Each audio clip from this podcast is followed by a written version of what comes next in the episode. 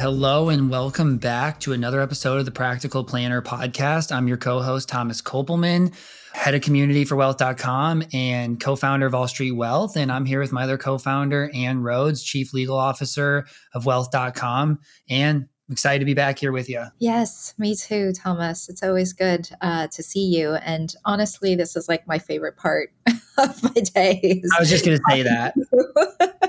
I was going to say, really glad to be back. This is always such a fun thing and always great learning for me as well. And I think this should actually probably be one of our most popular podcasts, just as I think this is a topic that relates to almost every financial advisor. I think, you know, as we go down and we go into some really complex irrevocable trust, there's some advisors who will be like, yeah, you know, maybe that's over the type of clients I work with. But on the revocable side, this pretty much applies to any advisor, regardless of the clients they work with. There are going to be people who need to use these trusts. So I'm excited to dive into it. Let's just kind of start with like, walk us through what a revocable trust is from the most basic form. So, a revocable trust at its most basic is an agreement between certain roles. And actually, the same people can hold the same roles, but certain roles to hold property and to do something with it. And so that's what a trust is it's an agreement, it's a contract. But what the revocable part of it means is that you can change your mind. You can just tear up the contract and say, "Ah, you know, I don't I don't want this anymore." And that's totally fine. Nobody has to agree with you. You don't have to go seek court approval. It's just like you change your mind and you want to rip up the contract. So these revocable trusts are actually really great substitutes for a will but without all of the things that sometimes come with wills like expensive probate having a court oversee the you know disposition of the assets through a will it privatizes all of that. And so that's the reason why the revocable trust is so often used as a substitute for a will because you can change your mind if you have a will. So why can't you change your mind if you have a trust? That's the basics of it. Okay. That makes sense to me Let's kind of walk through what are the most common use cases or times that you want to start to consider having a revocable trust because I think this is where, you know, people do get confused is they're just like, ah, you know, I could use both. Is there something that's really pushing me to the other one? Like I get in California, right? Probate's this really long process. Nobody wants to go through it. But like Indiana, I've never heard it being an issue. So it's kind of like you know, is that something I really want to consider and, and, go through or not? The bottom line is privacy, privacy, privacy. And privacy encompasses a lot of different things. So if you're thinking like, oh, you're Taylor Swift, right? And uh, if you were to pass away, like, of course, like these journalists would swarm. And, you know, if you ever wondered, like, how do journalists even find out what's in somebody's documents when they pass away it's because probably they had a will and so um, so if you want to privatize what's going on in your estate, you know, to whom things will go. And you don't have to be a celebrity to, you know, want that. Then you should have a trust. So I take a lot of issue with Taylor Swift's new song where she has her will being read at her funeral because I'm like, ah, Tay Tay, you should have a trust. Although actually, maybe Tay Tay knew exactly what she was doing, and she was just like sticking. Yeah, hopefully, a billionaire, she has multiple different trusts set up, but you never know. you never know. So, trusts are about privatizing. It's about putting more power into the hands of your family as opposed to a court. It's about, you know, um, you know, hiding things because you don't want the public to be able to just go up on a court docket and like download documents. Um, and so that's that's really the bottom line. And so an interesting sort of secondary reason you'd want a revocable trust. We talked about it as a will substitute, and that's where we focus because for 95% of people, that's where, you know, the objective for using a revocable trust is um, as a substitute for a will. But for 5%, I would say there are actually some other types of revocable trusts out there. And so one of them that I wanted to mention, especially because you were mentioning, you know, before we got started recording that, you know, you're renovating a condo, et cetera, et cetera is that um, it's a real estate privacy mechanism as well. So if you don't want to go all the way to having like an LLC, and especially because now with like the Corporate Transparency Act that's kicking in in 2024, all of a sudden like the privacy, like how private is it really with an LLC even? A lot that's of a really people now, yeah, a lot I of people not have thought about that. I was literally just meeting with a prospect and they were like, very very wealthy and they're like i'm going to buy a new condo in new york city like it's going to be six plus million dollars. Like people have told me to open up an llc to put it in. Why would i do that? And with corporate transparency act you're right. Like that just seems like some extra work or even more expensive if you live in a state like california. We can definitely talk about the pros and cons of llcs um, i'm not saying everybody should now start moving towards a realty or a real estate privacy trust but if the only thing you care about is privacy, then actually the Realty Privacy Trust is a really, really great alternative to an LLC. So I'll give you an example. I had a client who wanted to purchase one of the painted ladies here in San Francisco. And so they are, you know, one of those like yellow, pink, like green houses that are really beautiful and they're a tourist attraction. The ones where you and see in like a full house intro. Exactly, exactly. Yeah. And so he purchased one of those. And of course, the tourists who are like savvy will like pull up the, you know, the county recorders, you know, uh, records and public records to see who owns it. And he was like, I really don't want that to happen to me. And so he stuck it in a realty trust. We were like, you know, do the basics. It's a revocable trust. Um, but assign, you know, somebody you trust. So in this case, it was one of us attorneys. So it was in the name of one of the attorneys um, as trustee of, and then he just put in the address, the street address, and that was the name of his trust. And so it was, you know, let's say Anne Rhodes as trustee of the blah blah blah, you know, Steiner Street Trust, and that's it. Like his name is nowhere in the title, right? And so the, that can be a really good um, a use for a revocable trust as well. Yeah, question for you there. I mean, just because I don't want to always just stay in the simple, and this is a question I think a lot of people would ask is like, okay, trustee's the lawyer. That sounds good. What happens if lawyer leaves and switches firm? Lawyer retires. Like, you know, what do you what do you do in those situations? Just so as advisors, we can prep clients for things like that happening. This is a great question, Thomas, because it gets into what happens if you want to change your mind about any feature of your trust, right? And so we'll kind of go through that. Um, so if you change your mind about your trustee usually the trust itself has a pretty easy mechanism for you to just come in, you know, file a piece of paperwork. It can just be one page long to say, I changed my mind now. You know, I have the power to to do that. And so I'll appoint a new trustee. In the and I'll just put it out there, you know, um, under most state laws, you have a, a position that's called the trust protector. And the trust protector can also make that decision, right? Under default state law, you know, like here in California, you can uh, say, you know, I've changed my mind, uh, or, you know, I changed my mind. I'm going to go to my trust protector and have my trust protector make that decision. But to be honest, if it's a revocable trust and you're alive, you made the trust, you can just do it yourself. Why go hire or bother somebody else? And maybe they want to get a lawyer now to represent them. Like, just just change your mind, you know, under your power to amend and revoke the trust. The other thing that can happen, and this is actually the, the position we take at wealth.com, is that your trust agreement, I mean, it's a contract. You can write into it a million different things. So, one of the things that you can do is create a special role. And we call it the trustee appointer. So, if any of you know our uh, uh, uh, customers and partners are on the call or listening to the podcast, you know, you can go and look at it in the documents. It's called the trustee appointer. And that's what it does. It's like, I changed my mind about the trustee. I'm going to swap in somebody else by filing some paperwork. That's it. Makes sense. Um, yeah. So, so that is actually one of the easiest things to change your mind about with your trust because there are like three, at least three different ways to go about it. But then there are things that are a little harder, right? And so I wanted to talk a little bit about what's an amendment versus a restatement versus a revocation. Because this these terms probably come up a little bit you know your clients are bringing in their documents you're seeing like there there's there's declaration of trust or trust agreement. Then there are all these other like little pieces of paper that have come in. What the heck are those things? I just want to go through them. So okay let's do it. Um, thomas do you have a preferred order Nope, I probably like every other advisor just mix up the words and I don't even know if the right one I'm using is the right one it really is. So I'm going to let you take it. Let's start with the the kind of high level. There's a revocation versus something slightly less nuclear option than revocation, which would be the amendments and the restatements. Okay, so revocation is that nuclear option. You you had a trust, you created a trust, you have the power to change your mind completely and to just tear up that entire trust and say, I don't want it anymore.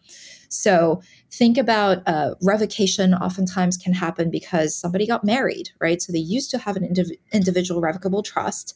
They never put anything in it. It was just, you know, their will substitute. And they are just like, now I'm married. I want a joint revocable trust. And I'm just going to fully revoke this old trust that I had because now I have a spouse. So that can be, you know, a common thing, or it could be the opposite. They got separated or divorced, right? They used to have a joint revocable trust and now they want to have their individual trust. So they might just, you know, tear up the old one and start anew. The thing to know about revoking is that if you did put any assets into that trust, it becomes a pain in the butt to have to undo all of that and either put it in the name of your new trust or in your own name again. Because you're so basically just the same process as the first one. You have to go prove the name of the new trust or say, hey, I want to retitle in my own name. And I always prep all my clients like, hey, this is the worst part. Once we're through it, it's gonna be mm-hmm. good. We're gonna chunk away at a quarter at a time. We're gonna do bank accounts, then we're gonna do investment accounts, then we're you know, then you're gonna do your house, et cetera, until we get done with it. Exactly. So I encourage our, our all our listeners to go over to the Long Game, uh, Thomas's other podcast, where we addressed funding and you know that kind of homework that comes with it, uh, and some strategies around that. But anyway, so revocation is the nuclear option, uh, but in certain cases, it's the right option. So then there's there's if you change your mind about, you know, some of your trust and it can be small discrete things like changing your trustee or it can be like, you know, I just want to gut the the underlying agreement, but I want to keep the name of my trust, right? Because again, you don't want to be refunding every, you know, retitling everything. So if you just want to do anything but to, like in that range so make a one little discrete change all the way up to just gutting the entire agreement house renovation over here um, is the gut reno, then you do what's called an amendment or restatement.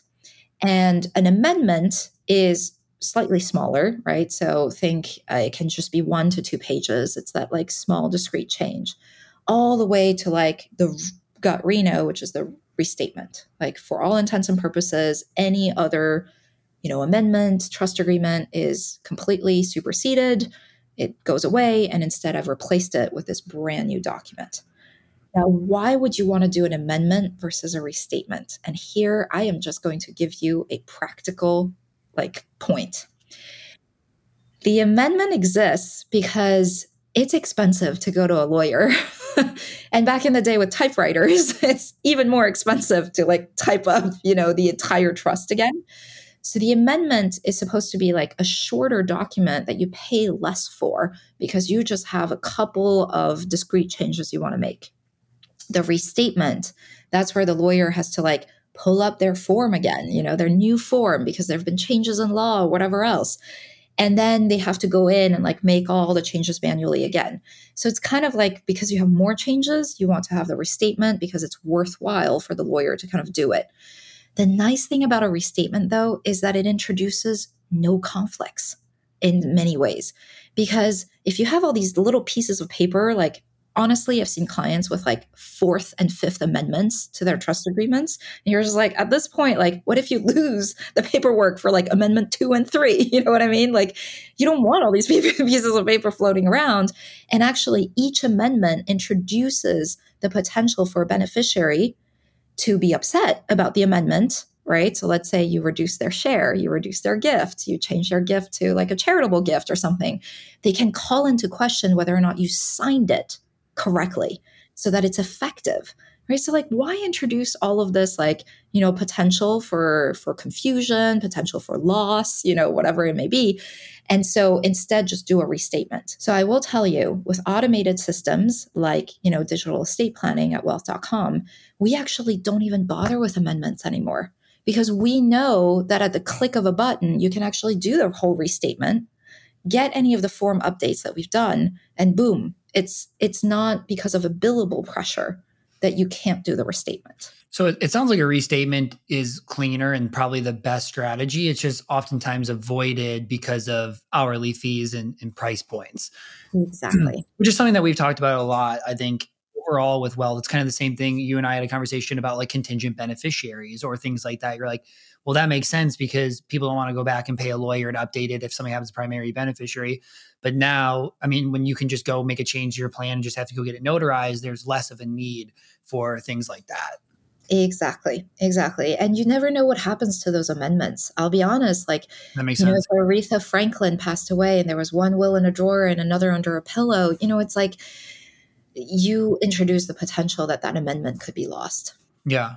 Okay. Super good info on that. I think everybody needed to understand that. Let's go back to use cases, right? So we started on the use cases. Privacy was number one. I feel like there are a lot of people, maybe I think in California, there's a lot more people who care about privacy.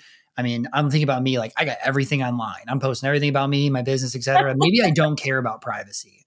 So let's talk about the other use cases. There are cost uh, benefits to having a trust. You know, maybe in the beginning it feels like it costs more to set up because attorneys might be able to charge more for a revocable trust. Um, but to be honest, on the back end, you may have cost savings. So let me go through some of those. Some probate courts um, just attach a fee that's based on, you know, it's like AUM. It's like a percentage of the assets that they have to handle through the court system. So it, it can be, you know, it's like in the single digits usually, but different courts, uh, you know, have different fee fee schedules, and so that's something that could be, you know, significant cost saving. Of course, on the cost part, you know, if you're in a state like Florida where it can you should just have an attorney walk you through probate. It's it can be complicated. It can be it costs a lot of time too. Um, then you're paying attorney's fees, right? That maybe would be reduced if you just had a trust. Um, and then there are cost savings because you have a client or you yourself own real estate in your own name in a state other than when you, where you live. So let's take you, Thomas, as an, as an example. I'm just gonna, you know, maybe you actually uh, do fall in this. I don't know. But let's say you live in Indiana, but you happen to have like a vacation home in Florida or something like that. Well, when you pass away with a will or without an estate plan at all, uh, your executor, your personal representative, will have to open up probate not only in your home state, Indiana, and like all the costs that come with that, but on top of that, Florida as well, because Florida, you know, um, every state in the nation is like this. They consider real estate to be special, a special asset within their own borders, and any significant personal property. So think about like, um, you know, expensive artwork or, you know, uh, cars or something. All of that, they say, you need to open up probate in our state to make sure that goes in the right places because you know those are important assets to us. And so to avoid that you should then thomas in your case take the title of your florida property and put it in the name of your trust so that way you avoid the ancillary probate in florida. Yeah I, I think that's a really great use case. I don't know if that one's talked about enough or even thought through I think one pointer you've given me on this is like, let's say I'm adding a lot of clients this year. I'm have, I'm telling people, hey, go get your estate planning done. Have the conversation with the estate planning attorney. Let's make sure you're getting your trust set up or using wealth.com, whatever. If you're buying a house soon and or you know before your trust is going to be done getting that second you know deed in the name of the trust so once it's there you can put it in i think it was a really good pointer that you've given to me that might be helpful for other advisors yeah absolutely um, cool. What other use cases are there? I think this is something where everybody just throws out there, like if you're a business owner, you need a revocable trust, and then 90% of people don't even know why. They just know that that's like the line they've been told. Yes. So the last piece is incapacity planning. So, one of the nice things about a trust, eh, as opposed to a will, is that it takes effect, like legal effect, right as you form it. So during your life, you have the full benefit of this, you know, vehicle that can hold assets for you and that can, you know, tell people how your succession, you know, how you're thinking about who controls the assets and where they go. A will only kicks in once you've passed away right and so if you're a business owner or you have you know um, some sort of asset or beneficiaries where you really worry about what happens if you haven't passed away yet, but you're just not around to sign your own name to decisions, then it is really important for you to have a trust and put those assets into your trust during your life, if your business will allow it. Um, so that you have you know somebody who can pick up the ball and continue operating your business for you if something happens You can also do that through a financial power of attorney. So I don't want to say, like, hey, you're screwed if you don't have a trust and you have a business. But the thing about financial powers of attorney is they're a little clunky and it's not you know most third parties like banks et cetera at this point understand that like yes a trustee can control assets for a trust you know but some banks actually give people a lot of grief with their powers of attorney. And so you mm. are opening up yourself to the potential of the bank refusing your financial power of attorney. We've seen that. Um, I just spoke to uh, somebody who is in Florida and says that, you know, some of the major banks are starting hmm. to refuse if you have two agents on a financial power of attorney and things like that. So it's just, Weird. you know, trusts are a little cleaner. Makes sense. Okay. Cool. Any other use cases that you can think through or can think of? Like, I think for me, one other one, that we were talking about before here, is still like, you know, I always hear the make sure you have a trust because life insurance proceeds cannot be paid to minor children. And I know you have some interesting thoughts on that. I want to talk about misconceptions about a revocable trust. The revocable trust is that point in time where it, it, was formed with the power to revoke, right? So that's in contrast to an irrevocable trust, which you can form, you know, from the get go, you're alive still, and it's irrevocable. Your beneficiaries have already rights within that trust. But what's commonly misunderstood is a revocable trust lives its own life in some ways. And I'm getting to your question, I promise. But what's important to understand is you can have a revocable trust that then turns into an irrevocable trust because you've passed away right? It itself has you know a rhythm to that trust. So while you're alive you have the power to revoke. It's an it's a revocable trust. The moment you pass away as the person who made the trust uh, oftentimes it should turn into an irrevocable trust. And there's actually a brief window in time uh, six months to two years, where it's an administrative trust. It may not even be spelled out in your documents. It's just kind of understood by like practitioners and the courts that like there's an administrative period where things are happening. And then potentially you have irrevocable trusts that continue and that are actually named in your documents. So in your case, you know, the the example you gave me, that would be a trust for children, a trust for descendants, where you're saying, "Hey, they're going to be so young. If they get like a million dollar, you know, death benefit, I don't want, you know, my 6-year-old to be in charge of a, a million dollars."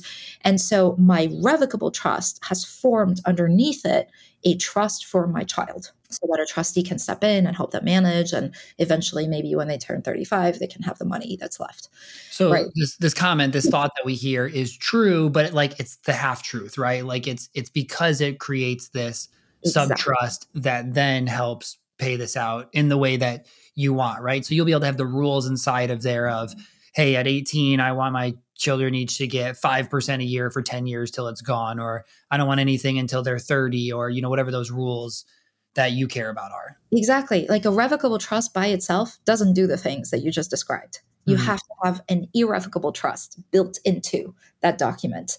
And actually, that's also part of the reason why you never heard me say earlier that it has asset protection features. A revocable trust, in and of itself, does nothing for asset protection. Think about it, right? If you are in a hit and run and somebody's got a big judgment against you and they're coming after your assets, you know, this is your creditor um, and you have a power to revoke the trust, why wouldn't the judge just be like, dude, revoke the trust and you can, and now all of a sudden your creditor can get everything, right? So revocable trust does nothing for asset protection. Um, and that's true of any state, by the way. I think you need an irrevocable trust to do that. And then the second thing you didn't hear me say is tax planning. On it, in and of itself, a revocable trust does no income tax, no estate tax planning for you, right? Because a revocable trust, again, the IRS would come to you and be like, you can just revoke this trust. You are fully in control of this thing. And so any assets that are, you know, owned by the revocable trust, like, nope, you're you're on the hook for them, you know? And that's actually called a grantor trust. A revocable trust is a grantor trust because the IRS looks to you as the owner of that trust to pay the taxes on its assets. Super good info. Okay, what else, if any, do we need to know about revocable trusts? Uh, well, they are so flexible. Again, you can draft them pretty much like a million different ways that you can do some really interesting planning with them but through, you know, subtrusts and things like that. And so wills and revocable trusts both have the opportunity, give you the opportunity to do tax planning, control planning, all of that stuff, asset protection. It's just taking it another step in that planning. Exactly. It's not just the the document itself, it's that you need different subtrusts or other tools to accomplish that. Exactly. So don't think that just because you did a revocable trust that boom all these features are are dropped in you have to then you know make sure that you've told the drafter uh, that that's what you want love it okay cool i feel like we hit on this topic really well i mean i feel like i know this better than when i stepped in um, anything else you want to make sure we add before we wrap up no, I mean, this is a longer episode because we really do think a lot of this needs to be unpacked. I welcome your questions, honestly. I'm sure that you've all had to, you know, see a revocable trust in action at some point in time, even if it's funding, even if it's helping your client get set up. And so I welcome your questions about what it is that you saw in that process. Okay, perfect. And we have done early episodes on like difference between a will and a trust. So I think, you know, if you feel like you want a little bit more education on this, go back to that episode as, you know, you can we can kind of recap and talk about some of the similar ideas. But Anne thanks for joining me today. As always, such a good episode. I think advisors are going to walk away and know more. And this might be an episode they want to re-listen to a few times. So I think there was a lot of good gems that you threw in there. So Thanks for joining me, and everybody, thank you for listening. Please remember to rate and subscribe, and we will see you back for the next episode.